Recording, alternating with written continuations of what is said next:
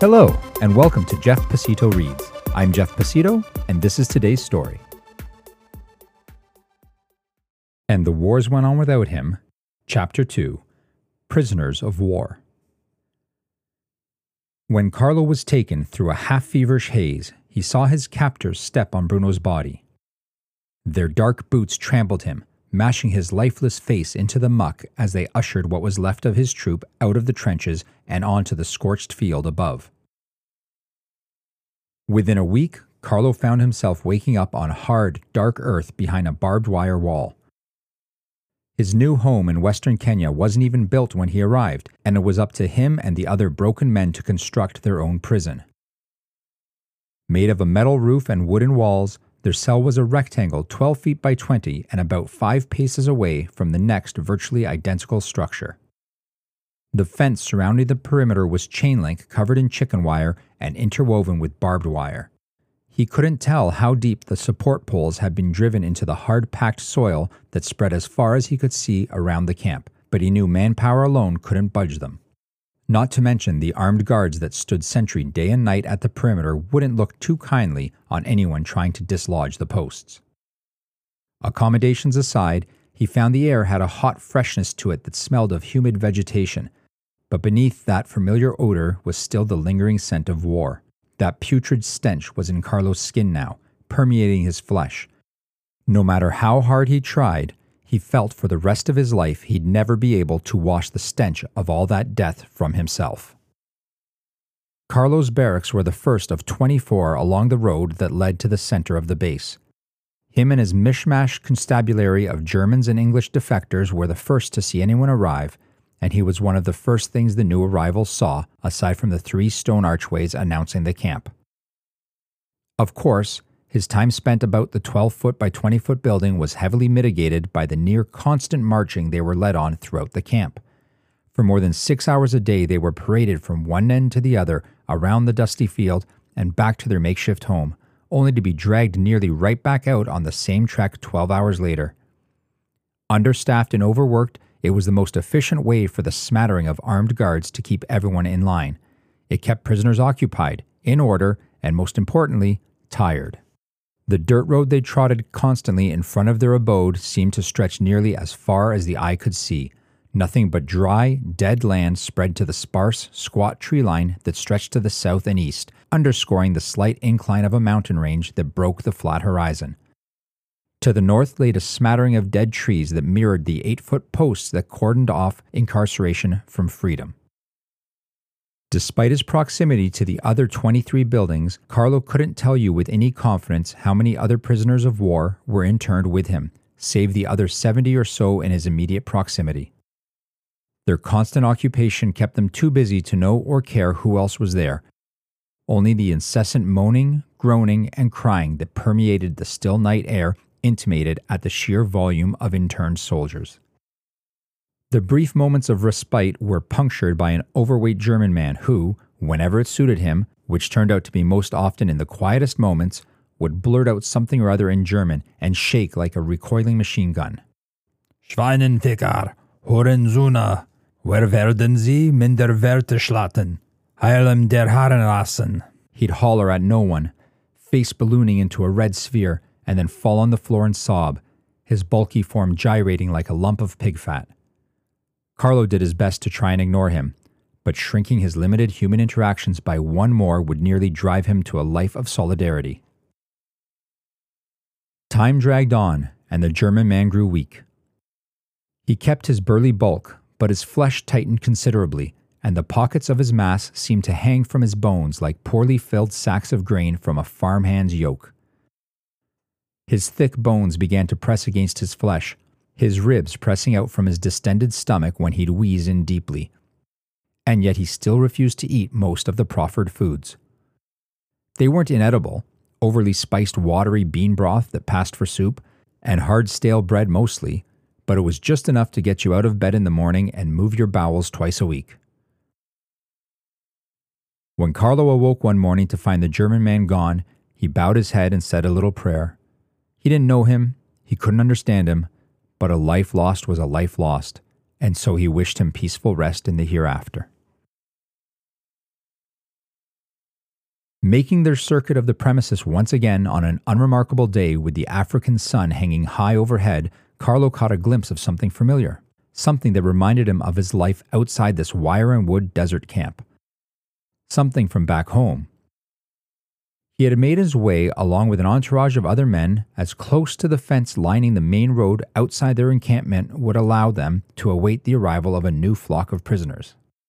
It wasn't much, but as entertainment ran thin, it was something to break the monotony of the daily ritual. As the smudge of shadow in the distance focused, Carlo could see it was another group of German soldiers being marched towards their new accommodations.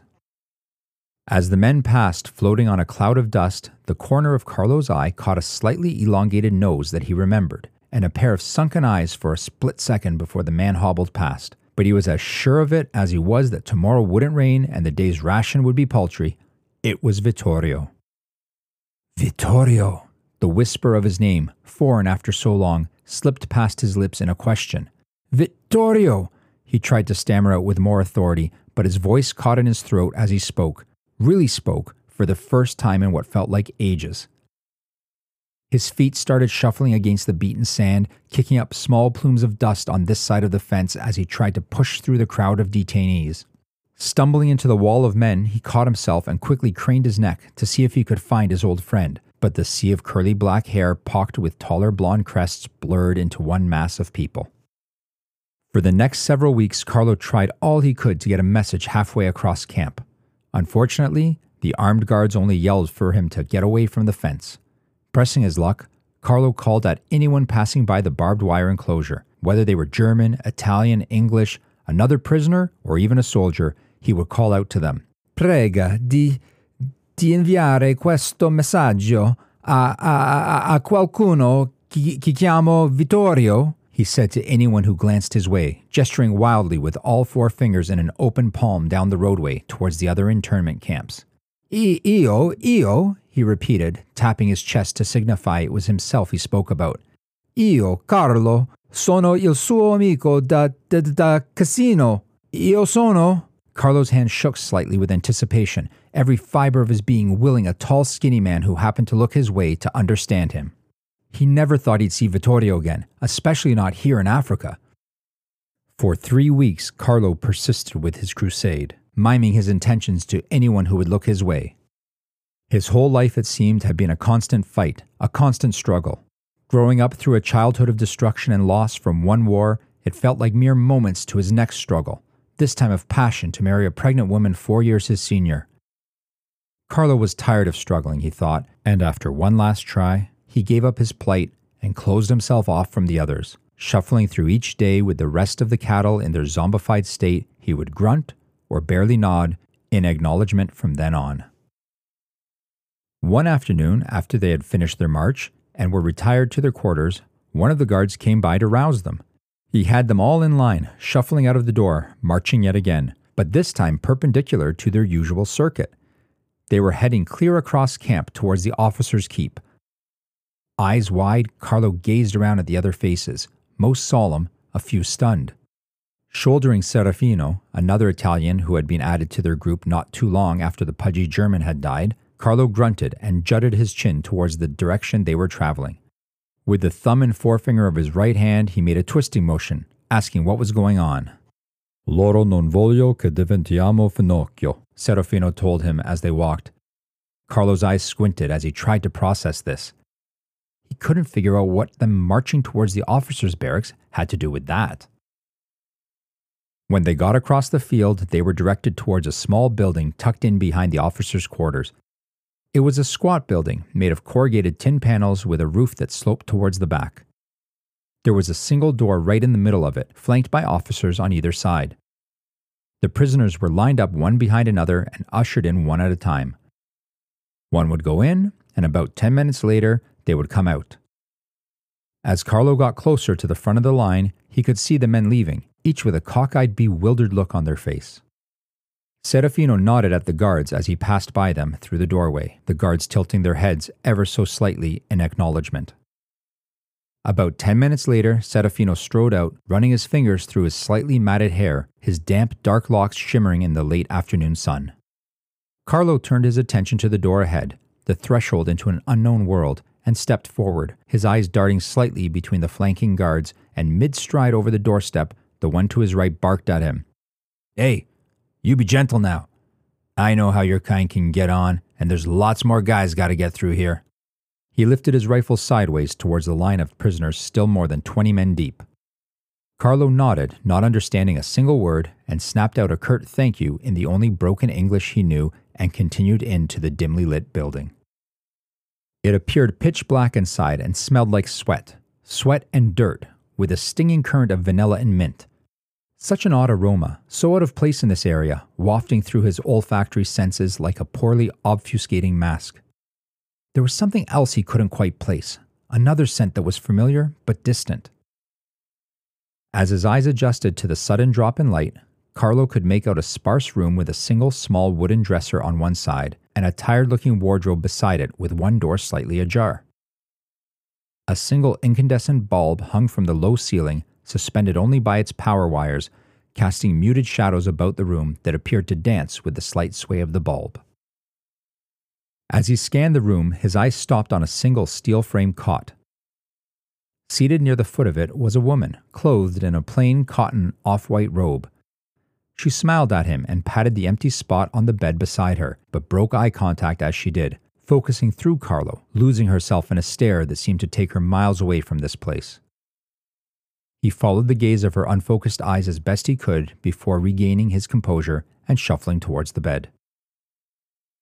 Two strides from her, she refocused her eyes on his, tracking him like a wary prey follows the path of its predator. Two steps later, he stood before her, eyes fixed as an owl, while his head moved back and forth between her and the empty spot in the bed where a slight double divot depressed the thin mattress, left as a memento of her last patron. She stared up at him, lips pursed, as Carlos stood there unwavering. If that's how you want it, suit yourself then, she murmured and stood up, slipping the robe from her shoulders as she did with a quick shrug and sliding her arms over Carlo's broad but weakened shoulders. She pressed her body into his, firm breasts pressing at his chest, hips gently flexing at his upper thigh, cantering back and forth. Her long, thin face nestled into the crook of his neck, and thin, spindly arms draped over him.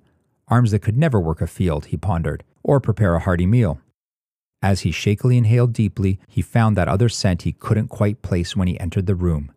It was the scent of carnations, just like he wore on his lapel at his wedding. Thank you for listening to the second chapter in And the Wars Went On Without Him. Please join us next week for the third and final chapter Home and Away. If you'd like to get in touch with me, you can reach me by email at jeff at pacitto.com. That's J E F F at P A C I T T O dot com. On Twitter at jpacittoreads or visit our website at pacitto.com. See you soon.